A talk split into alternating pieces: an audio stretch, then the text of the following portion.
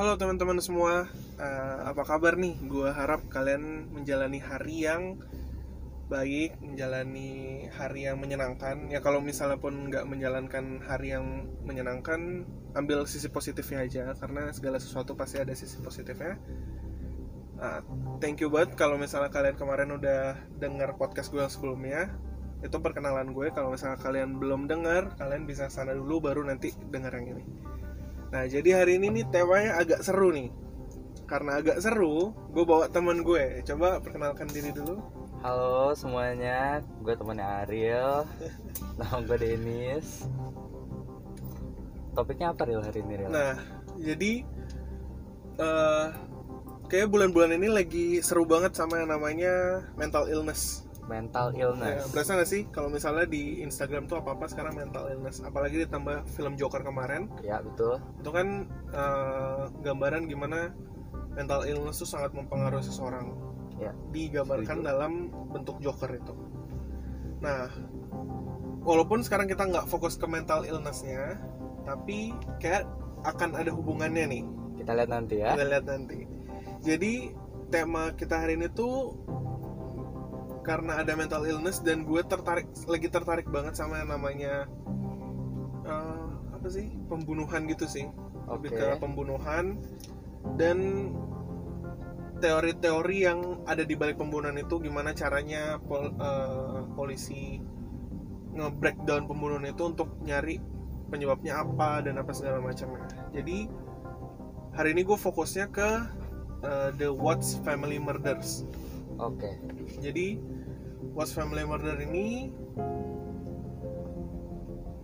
ya pembunuhan di dalam keluarga. Jadi keluarga namanya keluarga Watts. Kalau misalnya di luar negeri kan kalian tahu Watts itu kan kayak nama belakangnya Nama gitu. belakang Kayak nama farmnya gitu atau orang Batak bilangnya apa sih marganya gitu lah. Marga Nah, Watts itu kayak marganya gitu. Jadi Watts ini terdiri dari empat orang, bapak, ibu, dan dua anak perempuan. Nah, jadi ada pembunuhan yang terjadi ke mereka. Cuman ya eh, dengar ceritanya aja lah pokoknya. Jadi pada Agustus pagi-pagi eh, Ag- 13 Agustus 2018 di Frederick, Col- Colorado itu terjadi pembunuhan. Tapi sebelumnya eh, pembunuhan itu eh, belum ini dulu. Maksudnya belum tahu itu pembunuhan atau enggak, tapi Ya si istri dan anak-anaknya ini dianggap hilang. Istrinya ini namanya Shannon, anak-anaknya ini namanya Sisi sama Bella. Nah, dianggap hilang eh, dan nggak balik-balik. Yang ada itu cuman suaminya, si Christopher Lee Watts.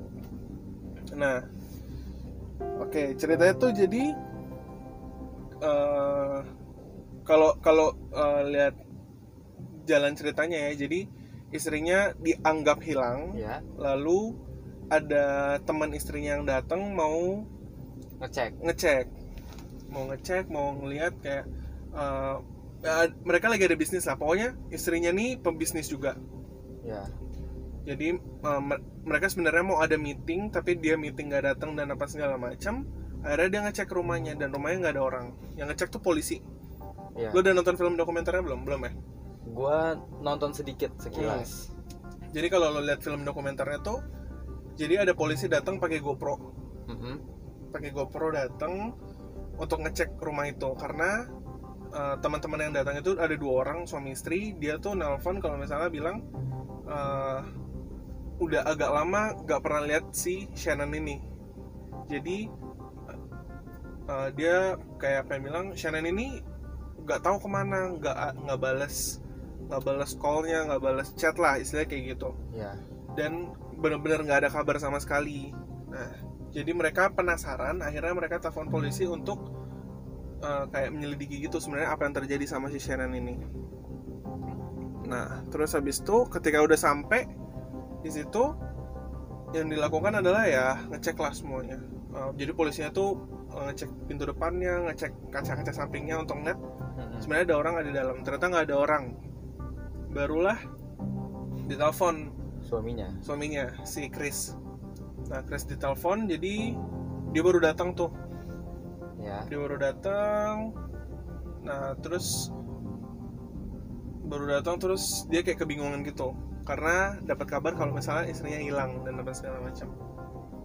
Jadi dia pikir "Eh, istri gue ke mana ya? Eh, maksudnya tapi kok nggak ada kabar dan apa segala macam. Sedangkan telepon eh, HP-nya ditinggalin wedding ringnya ditinggalin. Iya. Jadi rumahnya tuh dibiarin berantakan gitu aja lah. Nah di situ barulah eh, polisi jadi polisi diajak masuk nih ke dalam rumahnya. Dikasih lihat rumahnya. Oh ini kamar ini ini apa segala macam nih kamar anak-anaknya. Jadi anak-anaknya tuh yang dua cewek itu Sisi sama Bella tidur berdua barengan di satu kamar. Mhm. jadi satu kamar yang eh, yang biasa kan kalau misalnya satu kamar gede itu ada tempat tidur yang iya ada kanan kiri gitu. Nah dia tidur begitu. habis itu baru kam, eh, suite roomnya kamar besarnya itu yang punya si Chris sama Shannon. Shannon. Nah plot twistnya adalah ternyata si Chris ini melakukan pembunuhan kepada Keluarganya. anak- keluarganya. Yang yang udah lu tangkap apa Den? Pas gue kasih lo topik ini. Yang pertama eh, ada banyak fakta lain juga di balik Hmm. pembunuhan ini. Iya. yang pertama setelah ada pengakuan udah ada pengakuan akhirnya dia ternyata punya selingkuhan. Ya dia punya selingkuhan teman kerjanya Eh, dan dia debat sama istrinya gara-gara selingkuhan ini. Hmm, karena mereka sempat membicarakan perceraian dan ternyata perceraian ini ternyata karena ada selingkuhan. Mm-mm, itu ya. yang pertama yang gue ketemu faktanya. Yang kedua em, pembunuhan ini kalau dari sudut pandang gue pembunuhan istrinya itu on purpose. Hmm, udah direncanakan. Hmm, tapi pembunuhan anak-anaknya ini tidak disengaja menurut gue karena ketika dia sedang membawa jasad istrinya ke bawah anak-anaknya tiba-tiba keluar dari kamar. Mau nggak mau saksi mata dihilangin dong. Dan mungkin karena namanya orang panik habis melakukan sesuatu kejahatan ya dia membuat hal yang sama gitu pada anak-anaknya. Iya. menurut gue itu. Sama yang terakhir eh, pokoknya ini kasusnya dia udah di penjara Ya, sekarang ini penjara. sudah di penjara. Terus sudah pastinya udah ngelewatin eh, jalur hukum juga udah ketemu hakim polisi dan segala macam Ya, yang gue pengen garis bawahi itu sebenarnya pembunuhan ini terjadi yang namanya kasus pembunuhan yang mengetahui itu dua orang. Hmm, yang membunuh dan yang dibunuh. Tapi lu nggak bisa namanya mengulik yang udah dibunuh dong. Iya. jadi ya mau nggak mau ya polisi akan percaya dengan apa yang diomongin sama Watt gitu. Kita nggak tahu eh, sebenarnya apa yang dilakukan oleh Chris itu lebih kejamkah atau justru nggak seburuk itu kah hmm, karena ya kita nggak bisa nanya istrinya. Hmm. itu aja sih sebenarnya banyak detail keren deh karena kan Iya. gue gue nonton film dokumenternya. Jadi ketika dia habis nunjukin rumahnya itu dia jalan-jalan dan apa segala macam tetangganya tuh eh, ngerasa ada yang aneh memang. Iya. karena spraynya nggak ada Iya. spray anak-anaknya nggak ada. Lo tau nggak cara dia dibunuh gimana? Dicekek. Ah, nanti kita nanti kita balik ke sana. Ya jadi benar-benar udah nggak ada semuanya. Lalu eh, kalau lu nonton film dokumenternya kalau misalnya nanti listeners nonton film dokumenternya kalian bakal lihat kalau misalnya banyak part-part tuh di mana Chris kayak ngerasa dia sebenarnya tahu istri di mana.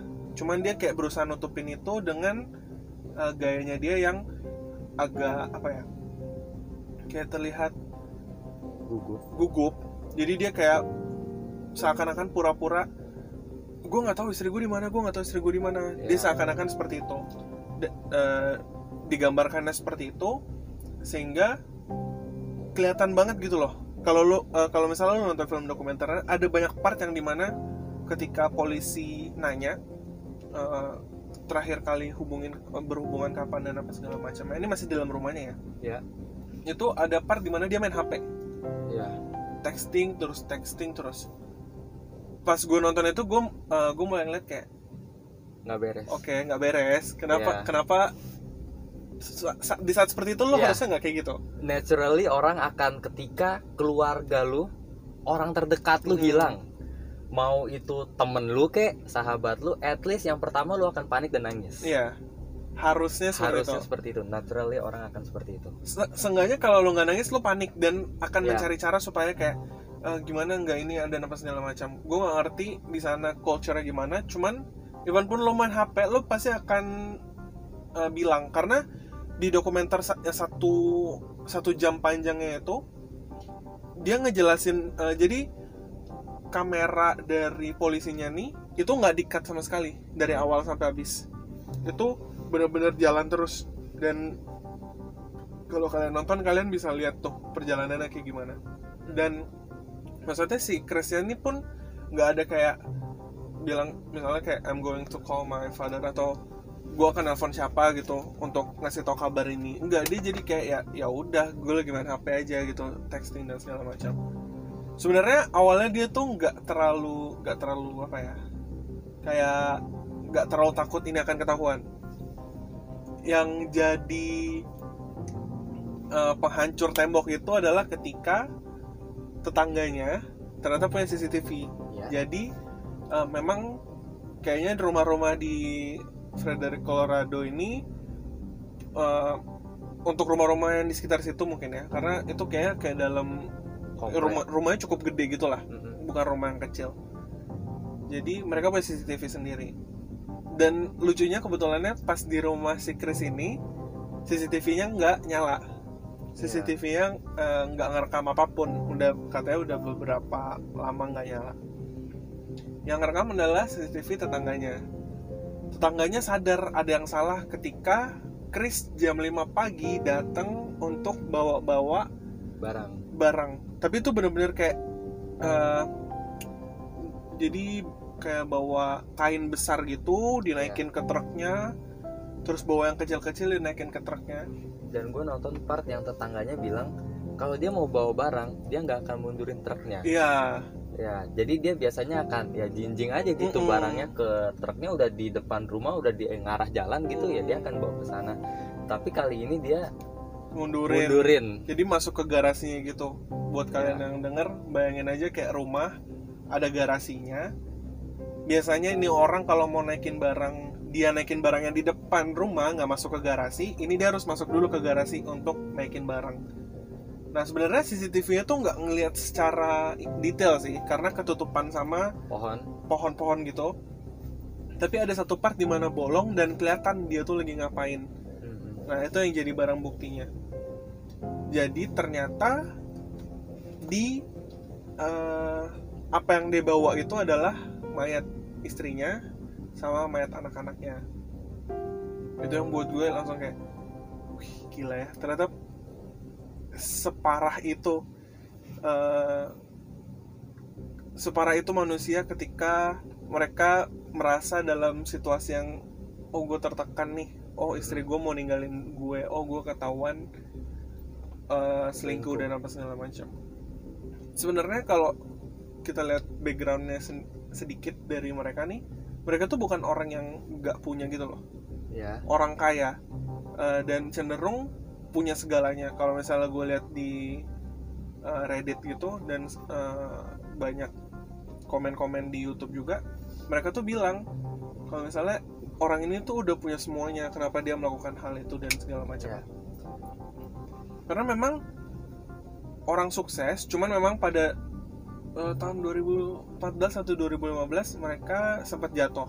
Ya sempat bangkrut bangkrut abis tapi semenjak itu mereka kayak nge-build up lagi. Pelan-pelan nge-build up nge-build up nge-build up. Nah sekarang ini lagi peaknya. Makanya suaminya kerja istrinya juga kerja. Jadi eh, makanya yang yang yang nyariin dia itu adalah teman bisnis istrinya ya karena harusnya ada meeting yang harusnya dia dia datengin karena meeting Ya. ini benar-benar penting dan udah ditunggu-tunggu sama dia tapi kenapa malah nggak datang dan Ya. macam itu nah lanjut jadi abis eh, tetangganya itu ngasih tahu CCTV-nya mulailah polisi ngerasa kayak ada yang salah nih Mm-mm. ada ada sesuatu akhirnya dilakuin lah investigasi masuk berita dan apa segala macam. Habis itu baru yang yang muncul di film dokumenternya ya. Eh, film dokumenternya tuh habis itu nge cut terus pindah ke momen di mana interview. Bukan interview apa sih? Iya kayak interview sih kayak ditanya gitu loh. Ya. kayak in, oh, Eh, interview, interogasi In- interogasi jadi diinterogasi. Nah sebelum interogasi yang benerannya dia ngejalanin lie detector test dulu. Ya Lu- tes kejujuran. tes kejujuran. Jadi dia ngejalanin dan apa segala macam. Eh, jadi ada prosedur dulu harus dijalanin baru pertanyaan-pertanyaannya disampaikan.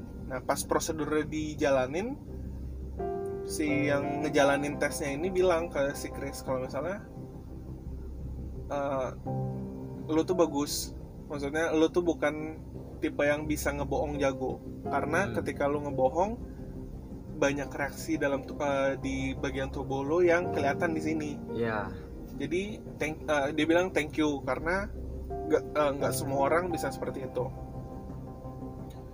Mungkin karena nervous juga ya si eh, Chrisnya. Betul.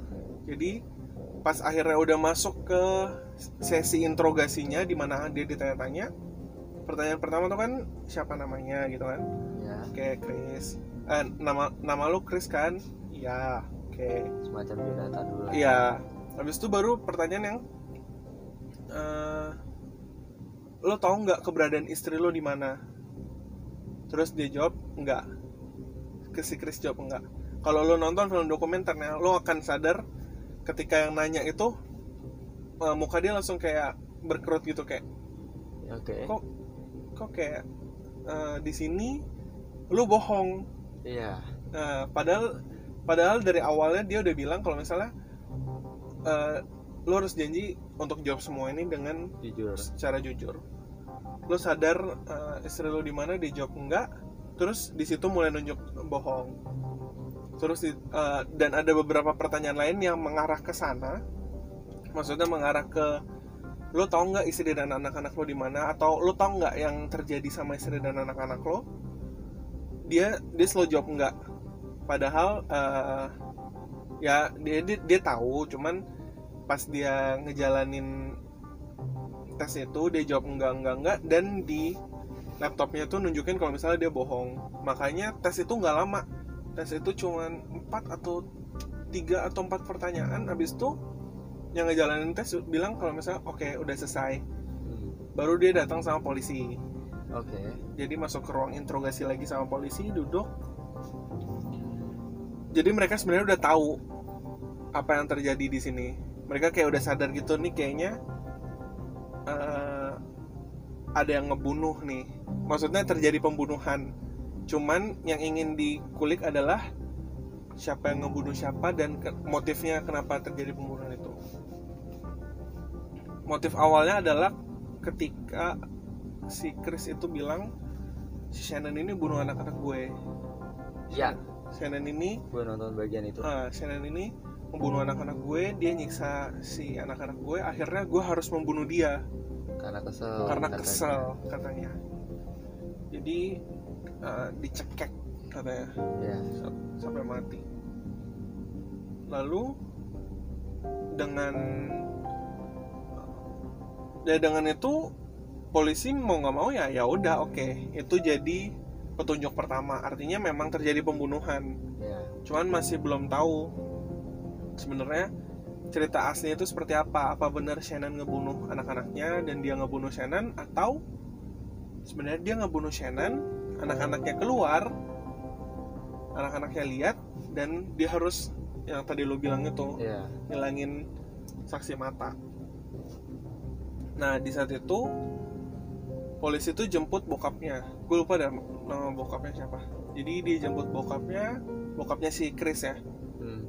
bokapnya si Chris dia jemput bokapnya Chris dianterin lah ke kantor polisi. Dia dibawa ke ruang interogasi. Dan lucunya adalah jadi bokapnya duduk dia nanya ke Chris what's going on? Apa yang terjadi? Kenapa sampai seperti ini? Terus Chris dan uh, lo harus sadar di situ ada kamera. Mm-mm. dan kamera itu juga ngerekam suara lo di sana. Jadi apa pun yang diomongin sama Chris ini bisa didengar sama orang di balik layar itu pasti. Jadi eh, dia tanya apa yang sebenarnya terjadi kenapa sampai seperti ini? Coba lo cerita sama gue. Di situ baru dia ngaku si Chrisnya. Iya eh, gue eh, I hurt her gitu. I kill her. Dan bokapnya kayak Hah? ya. Chris coba. Ini ini kita lagi eh, lagi ada kamera. Oh, iya. Kenapa lu ngomong seperti itu? Bokapnya kayak apa sih? Kenapa? Kok kok sampai seperti itu gitu loh kaget iya bingung iya Hmm. campur aduk semua di situ sedih juga Iya. karena dia tahu kan wah kalau kayak gini dengan pengakuan ini anak gue bakal masuk penjara iya pasti masuk penjara dari situ baru eh, dikasih tau lah di kuburnya dan anak-anaknya ke mana gitu Iya. dan kalian harus tahu sebelumnya listeners kalau misalnya si istrinya Chris Watts ini lagi hamil. Iya hamil anak ketiga berarti. Hamil anak ketiga mau mau dapat anak cowok jadi lagi hamil dan dia dibunuh. Jadi sebenarnya balik sedikit ke background cerita awalnya. Jadi istri ini sebenarnya lagi pergi eh, bisnis trip. Yes. Dia lagi pergi bisnis trip selama dua minggu kalau nggak salah. Selama dua minggu itu dia ngerasa kalau misalnya si Chris ini jadi ayah yang luar biasa banget karena dia jagain anak-anaknya dan apa segala macam. Betul. Bahkan kalau misalnya kalian buka Facebooknya itu bisa ngeliat kalau misalnya istrinya tuh banyak ngepost tentang sebagaimana Chris ini sosok ayah yang hebat. Yes. Tuh. Setuju. Nah, di situlah baru dia selingkuh itu. Iya. Dia selingkuh di situ. Nah, sebenarnya belum belum keta- eh, belum tahu sih maksudnya eh, si Chrisnya ngaku dia selingkuh atau si Shannonnya ngelihat si Chris selingkuh. Nah ini eh, kalau misalnya di di dokumenternya pun nggak ada yang ngebahas tentang itu cuman kalau misalnya di film dokumenter yang gue lihat itu memang si selingkuhannya ini diinterogasi juga sama polisi kayak ya eh, sebenarnya apa yang terjadi? Kenapa sampai pembunuhan ini terjadi? Emang lo ngelakuin apa? Kayak gitulah. Nah, jadi memang si Chris ini bohong sama selingkuhannya. Dia nggak bilang kalau dia punya istri tapi dia bilang dia udah punya anak. Tapi pas udah ketahuan dia punya istri dan istrinya hamil si selingkuhannya akhirnya memutuskan untuk lebih baik gue mundur gitu loh. Oke. Lebih baik gue eh, nggak nggak ngelanjutin lagi karena lu punya lu punya anak lu punya istri istri lu lagi hamil dan lu melakukan ini. Lu udah bohong sama gue sekali ada kebohongan apa lagi yang lu belum ngasih tahu ke gue ya betul. Nah lanjut lagi setelah udah pengakuan awal dicarilah mayat istri dan anak-anaknya. Jadi eh, istri dan anak dan anak-anaknya itu dikubur istrinya doang yang dikubur. Ya. Dikubur di kayak padang pasir gitu. Di tempat kayak tangki-tangki minyak gitu Mm-mm. tempat penyimpanan minyak. Tempat penyimpanan minyak. Itu eh, tempat kerjanya si eh, Chris. Ya. Jadi istrinya dikubur situ. Yang buat gue apa ya bukan tertarik sih tapi kayak buat gue berpikir gila lo ngeliat Ya. anak lo kayak gitu lo masih bisa melakukan itu adalah ketika anak-anaknya ya itu ditemukan di dalam tangki-tangki minyak itu. Jadi ada dua tangki minyak, tangki minyak gede gitu. Bayangin tangki minyaknya, oke Nggak- lah gede banget lah Iya. sebenarnya. Cuman lubangnya tuh kecil, kecil banget untuk masuk ke dalam situ tuh nggak bisa.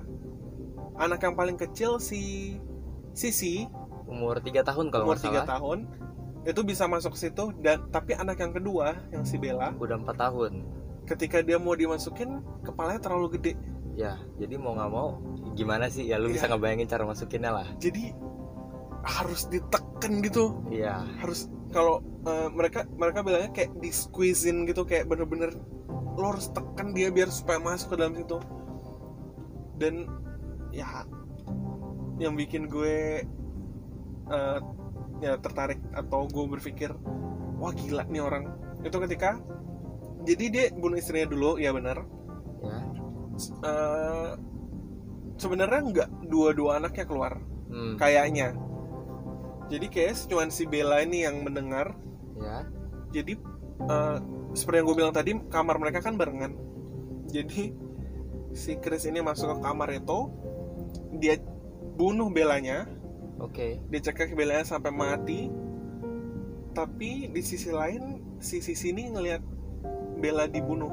Iya dan si sini ngomong eh, apakah itu akan terjadi ke aku juga? Kata dia gitu. Yes. Bayangin anak kecil ngelihat pembunuhan terus dia ngomong itu bakal terjadi ke aku juga. Terus dia dibunuh juga di situ. Iya. Buset. terlalu psycho sih terlalu Jadi- sadis ya. terlalu sadis. Kalau misalnya kalau misalnya ngelihat dokumenter kayak ih parah banget ini sampai seper separah itu gitu loh. Lalu udah ditemuin dan apa segala macam masuklah dia ke pengadilan kan?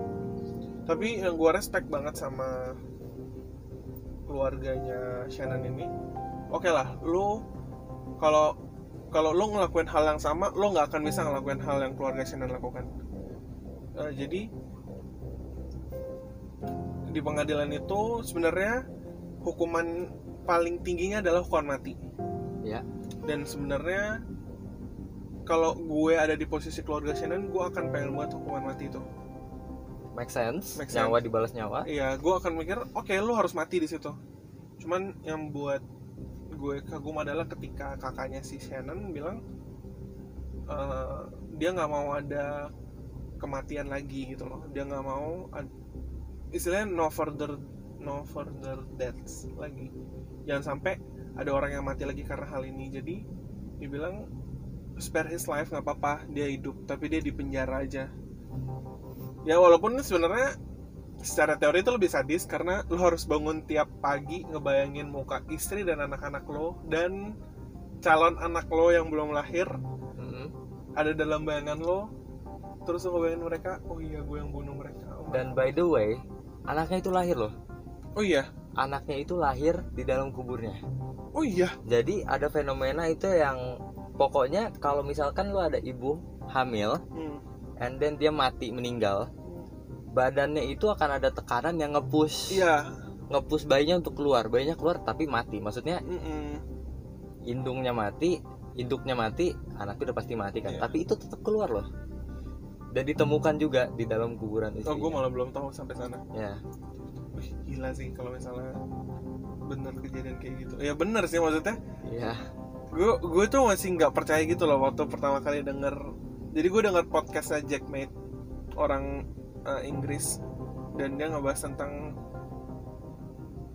eh, top murderers in now lah gitu. Ya tiga, eh, tiga pembunuhan tersadis di sekarang salah satunya eh, di zaman sekarang. Salah satunya itu si Chris Watts ini. Dan pas gue denger itu gue kayak masih gila ya ada orang punya pikiran seperti itu. Oke. Dan dan lo nggak tahu nih apakah dia mons semonster itu maksudnya dia ngebunuh anak istrinya tok atau dia sebelumnya sebenarnya pembunuh. Cuman ketika Itu punya dia. keluarga eh, dia kayak oke gue udah punya keluarga gue stop untuk membunuh. Karena tindakan seperti itu nggak mungkin lo lakukan kalau misalnya lo belum pernah melakukan itu. Pasti ada merasa kayak ini anak gue ini istri gue. Ya. Bahkan kalau lo lo tau Ted Bundy nggak ah gue belum tahu tuh. Ted Bundy itu ada jadi dia eh, pembunuh asal Inggris kalau nggak salah atau Amerika gue lupa deh. Itu ada filmnya yang main Zac Efron tentang, eh, tentang Ted Bundy itu. Jadi Ted Bundy itu suka ngebunuh cewek dan dia memperkosa cewek itu setelah dia mati. Oke. Tapi eh, bukan berarti apa yang dilakukan benar ya. Ya tapi dia nggak pernah melakukan itu sama istrinya. Dia punya istri. Tapi dia Hmm. nggak pernah melakukan itu sama istrinya. Jadi kelihatan kalau misalnya apa yang dilakukan sama istrinya itu pure love gitu loh. Dan Hmm. apa yang dilakukan ke orang lain ke cewek lain itu nafsu. nafsu. Hmm. ya kalau misalnya dibandingin ya nggak bisa. Maksudnya oke Ted Bundy bunuhnya pun banyak orang gitu. Dan Chris Watts ini pun kalau dilihat gila karena ngebunuh keluarganya sendiri yang yang gue tangkap adalah kenapa lo bisa melakukan itu ke keluarga lo padahal pembunuh lain pun tidak membunuh keluarganya sendiri iya Oke, jadi gue punya sebuah cerita. For the first time gue mengalami yang namanya eh, ngeliat orang broken home. Hmm. Jadi mungkin ini versi nggak sadisnya Hmm. dari si Chris Watt ini. Gue punya temen, eh, bapaknya baik banget sama gue.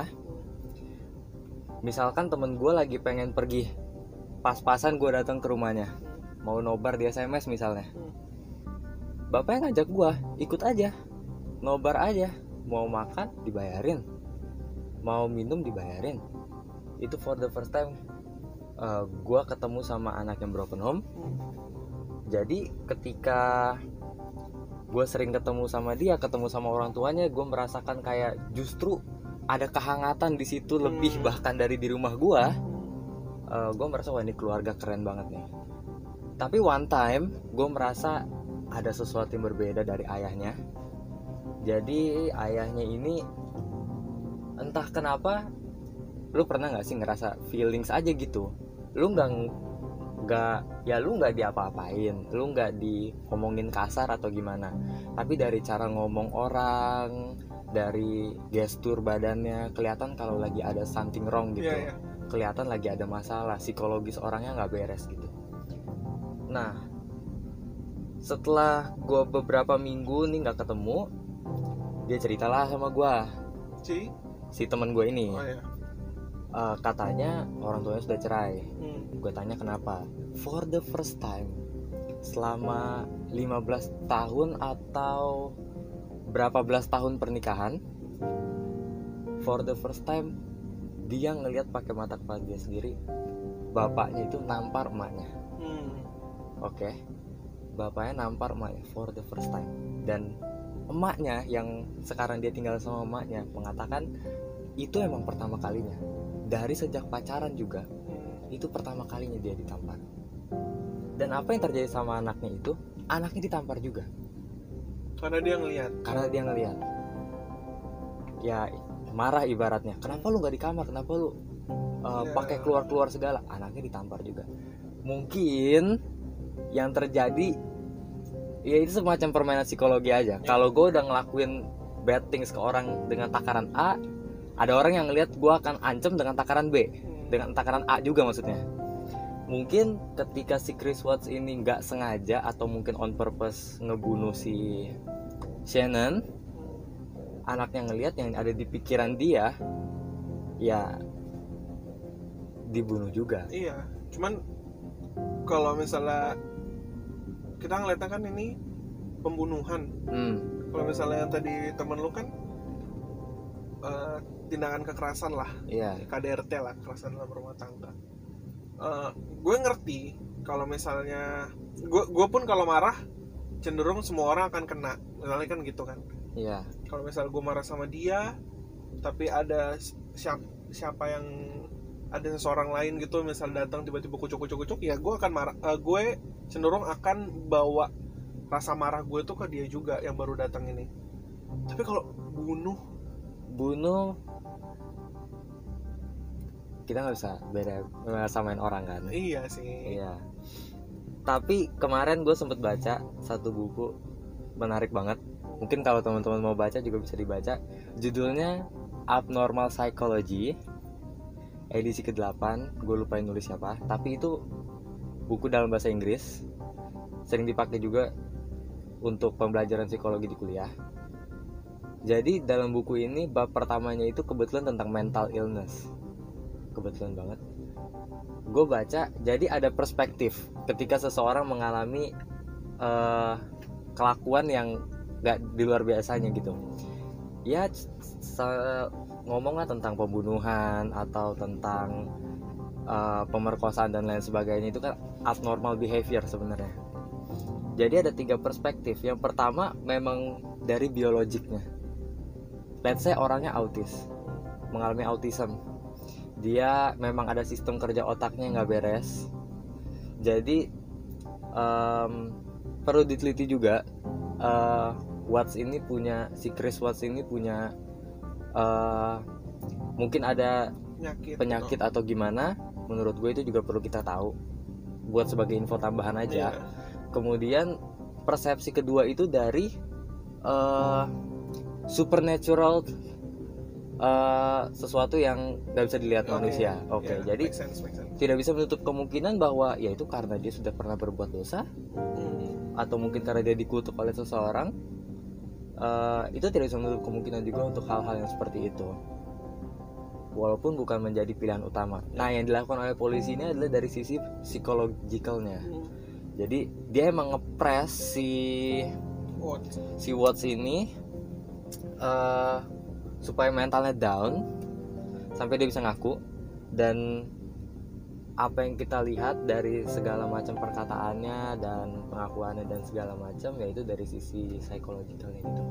Nah, menurut gua nih asumsi pribadi kalau lu mau cerai lu tinggal beres-beres barang dan keluar coy Hmm. sesimpel itu aja gue udah ya anggaplah seorang laki-laki gitu ya. Anggaplah gue laki-laki brengsek gitu. Eh, gue selingkuh ya. gue ngelihat kesempatan ada cewek gitu sayang sama gue even gue udah punya istri ya gue dapet dua. Ya. Ibaratnya kayak gitu. Ya kalau misalkan wah istri gue udah tahu dia udah nggak bisa nerima gue ya udah. Beresin barang-barang gue walk away gue sama cewek lain. Ya. Sesimpel itu aja. Untuk memikirkan membunuh seseorang itu perlu motivasi yang kuat. Hmm. perlu motivasi yang kuat banget. Kayak misalnya gue nggak suka nih sama temen gue misalnya ini orang nggak jelas gitu kan. Misalnya ini orang nggak jelas ya udah gue cuman gak deketin dia aja. Ya nggak sampai lo membunuh gitu. Jangan sampai wah gue nggak suka sama dia gue bunuh Iya. kan. Aneh banget. Eh, jadi menurut gue dua pilihan. Yang pertama itu eh, dia memang punya sesuatu yang terpendam dari kecil. Jadi mental illness itu adalah sesuatu yang lu pendam dan akhirnya menghasilkan delusion gitu loh. Ya misalnya gue mengalami kesedihan dari kecil. Gue nggak sedih real. Tapi itu tertanam di dalam bawah sadar gue ketika gue meluapkan sesuatu semuanya keluar. Yang dari kecil itu. Kayak ketika gue nggak suka sama seseorang gue bisa ngelihat dia tuh kayak iblis gitu loh. Ya gue bisa ngeliat dia kayak macan yang Hmm. bener-bener lawan gue jadi kayak mungkin dia ada sesuatu yang terpendam perlu diketahui juga background dia sebelum nikah maksud gue ketika dia remaja seperti apa parenting dia seperti apa kemudian uh, social life-nya seperti apa atau mungkin bener kata lu tadi apakah dia punya riwayat membunuh?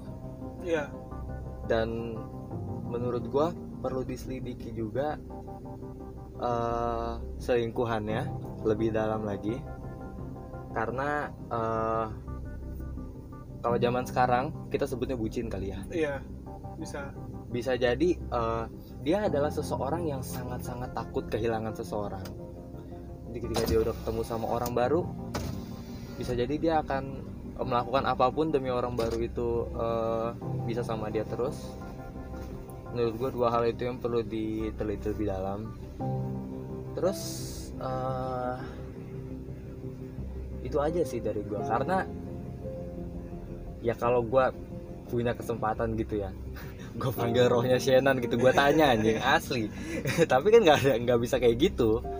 Nggak bisa kayak gitu. Tapi kalau gue lihat dari interview polisi sama selingkuhannya Mm-mm. gue ngeliat kalau selingkuhan ini sebenarnya orang yang cukup logical. Oke. Dan eh, kalau ngeliat ya mungkin bucin itu yang tadi ba- banyak maksudnya banyak teorinya sih kayak Mm-mm. kayak konspirasi gitu lah. Ya konspirasi adalah satu ini ada dalam pikiran gue ke- ketika lo habis ngomong gitu ya. Yang ada dalam pikiran gue adalah satu eh backgroundnya eh, yang tadi ngomongin background kalau gue ngeliatnya nggak sejauh sampai dia kecil karena kalau Hah? misalnya dilihat dari keluarganya kalau Eh, keluarga cukup berada ya biasa aja gitu maksudnya tapi Heeh.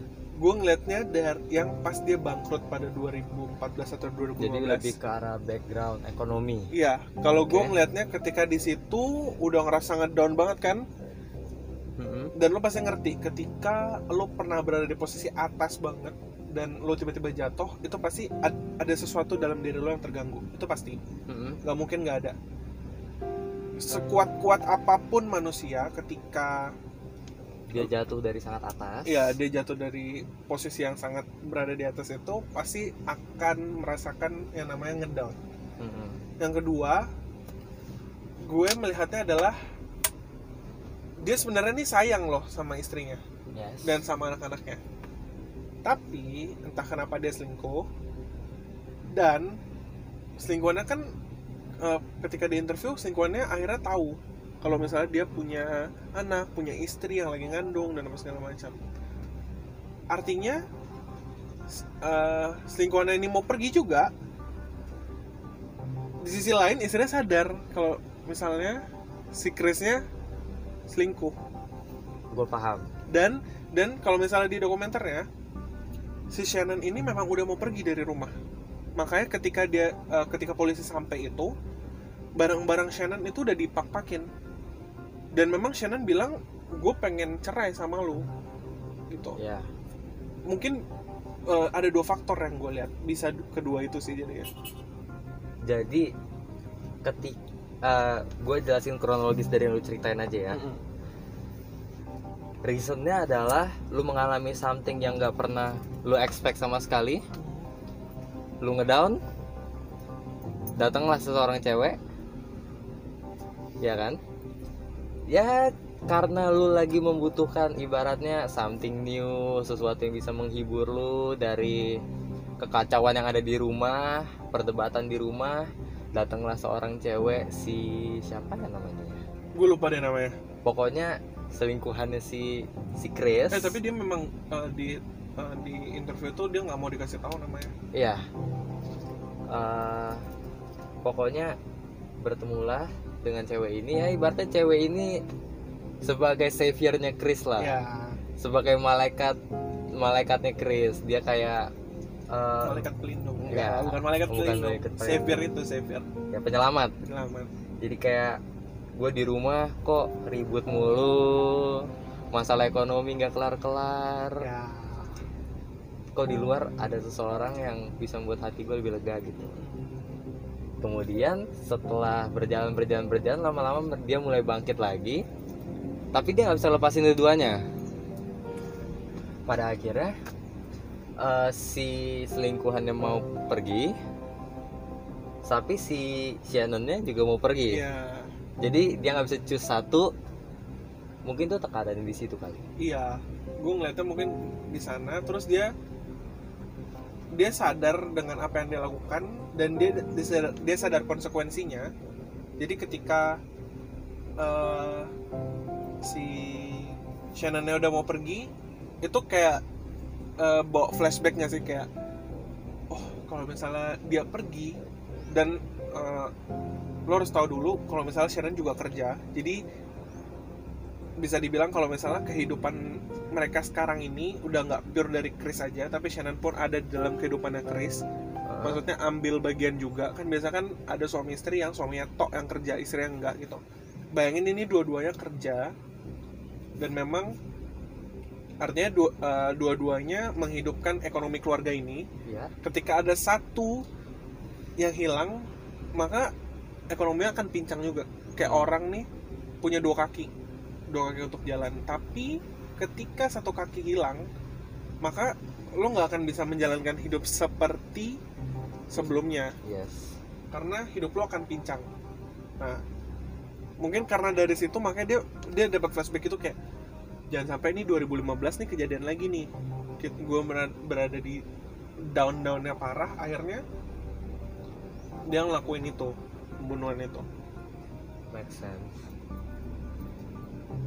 Kalau nggak salah ada kata-kata dari Shannon eh, ketika dia lagi berdebat kayak this is your last time eh, see your kids gitu. Iya iya dia ada bilang kayak gitu. Dia ada bilang kayak gitu juga.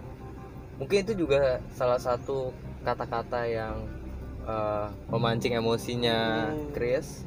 Ya ketika orang sudah melibatkan emosi nggak ada yang salah. Maksudnya lu sudah melakukan perdebatan tidak dengan kepala dingin aja itu kan udah salah sebenarnya.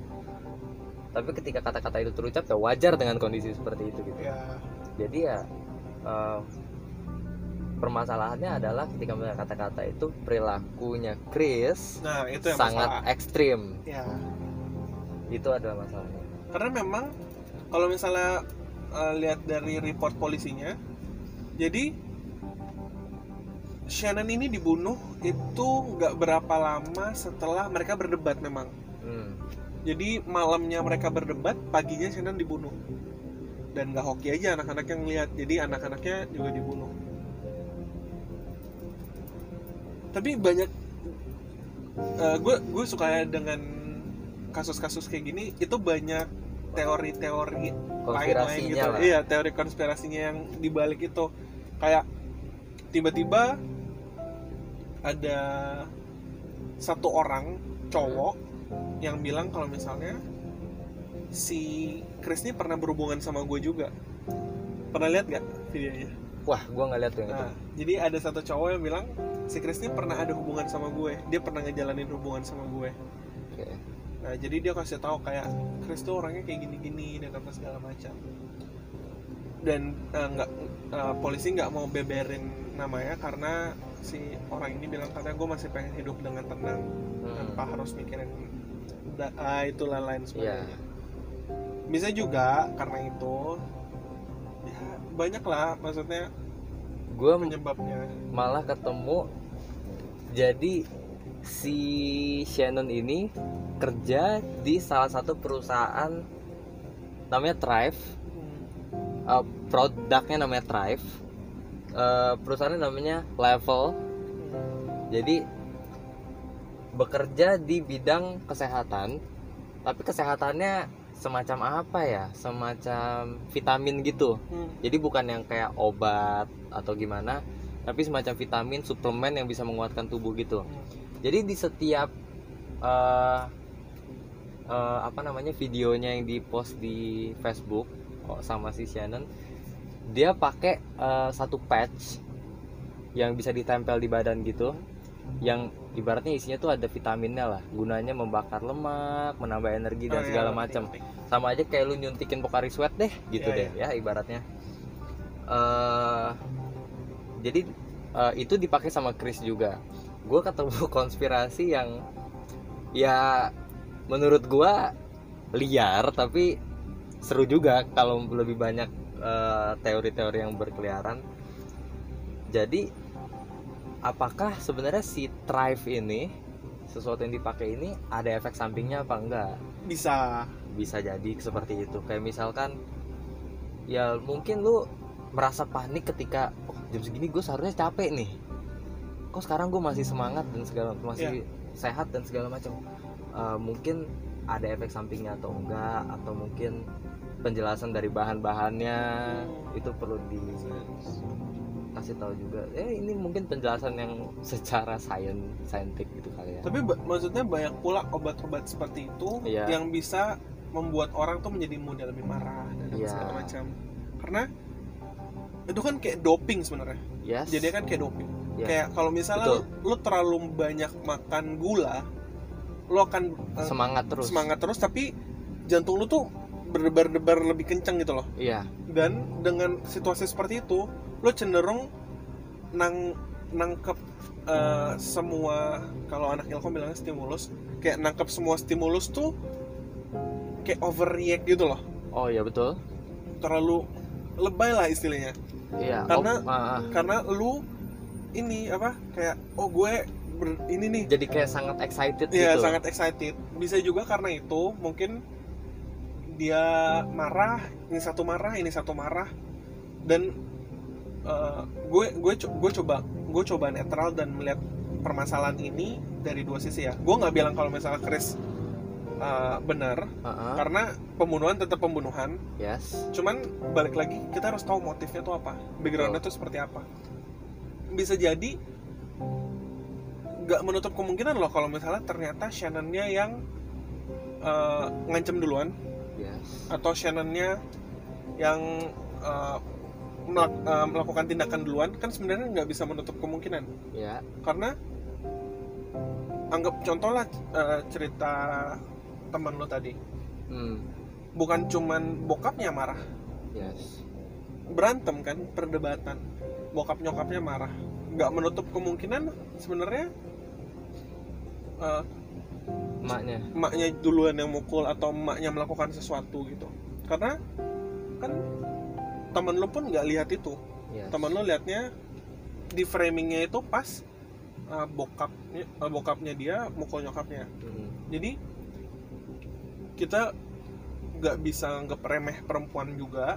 Yes karena ingat film Maleficent ya benar dan eh, kartini sudah memperjuangkan kemerdekaan Iya. perempuan ya, kayak Iya. gitu gitulah Eh, artinya perempuan pun juga punya kekuatan dan Heeh. gue salah satu orang yang percaya ketika lu sudah berada dalam situasi yang membuat adrenalin lu terpacu lu bisa melakukan tindakan apa pun yes karena ya kita pasti punya pengalaman yang seperti itulah. Ketika lu udah marah banget lu bisa melakukan tindakan yang sebelumnya lu nggak lu nggak kepikiran lu bisa melakukan itu. Betul. Dan setelah itu gue melihat sih ekspresinya si Chris memang menyesal. Iya. Dia sempat menangis juga. Akhirnya. Akhirnya menangis juga. Mungkin setelah sadar setelah pure dan memikirkan kembali flashback dan segalanya akhirnya dia menangis juga. Jadi ketika ya lu memang lagi dalam di puncak-puncak emosinya mungkin masalah yang muncul terlalu banyak ya. tambah lagi dengan masalah utama yang gak kelar-kelar juga ya lu akan melakukan sesuatu yang lu aja nggak sadar gitu.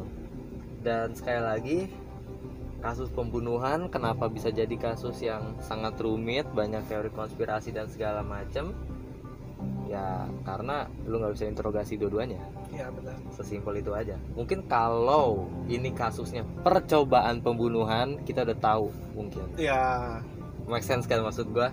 Tapi karena ini sudah terjadi pembunuhannya ya lu nggak bisa eh, cari detail dengan sedetail detailnya gitu. Karena mengetahui segalanya dua orang satunya sudah tidak bisa diinterogasi. Sesimpel itu aja. Kayaknya kita biarkan perbincangan kita mengenai teori konspirasi ini oke. sampai sini dulu. Eh, nanti kita akan ngobrol lagi. Gue punya rencana untuk eh, bikin podcast tuh tiap minggu rencananya.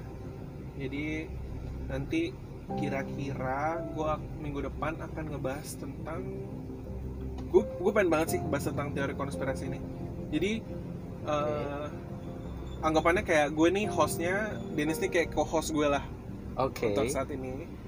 Jadi eh, kita sampai sini dulu karena banyak aktivitas yang akan kita lakukan. Thank you untuk semua yang udah denger. Kita akan ketemu minggu depan lagi di teori-teori konspirasi selanjutnya. Bye. bye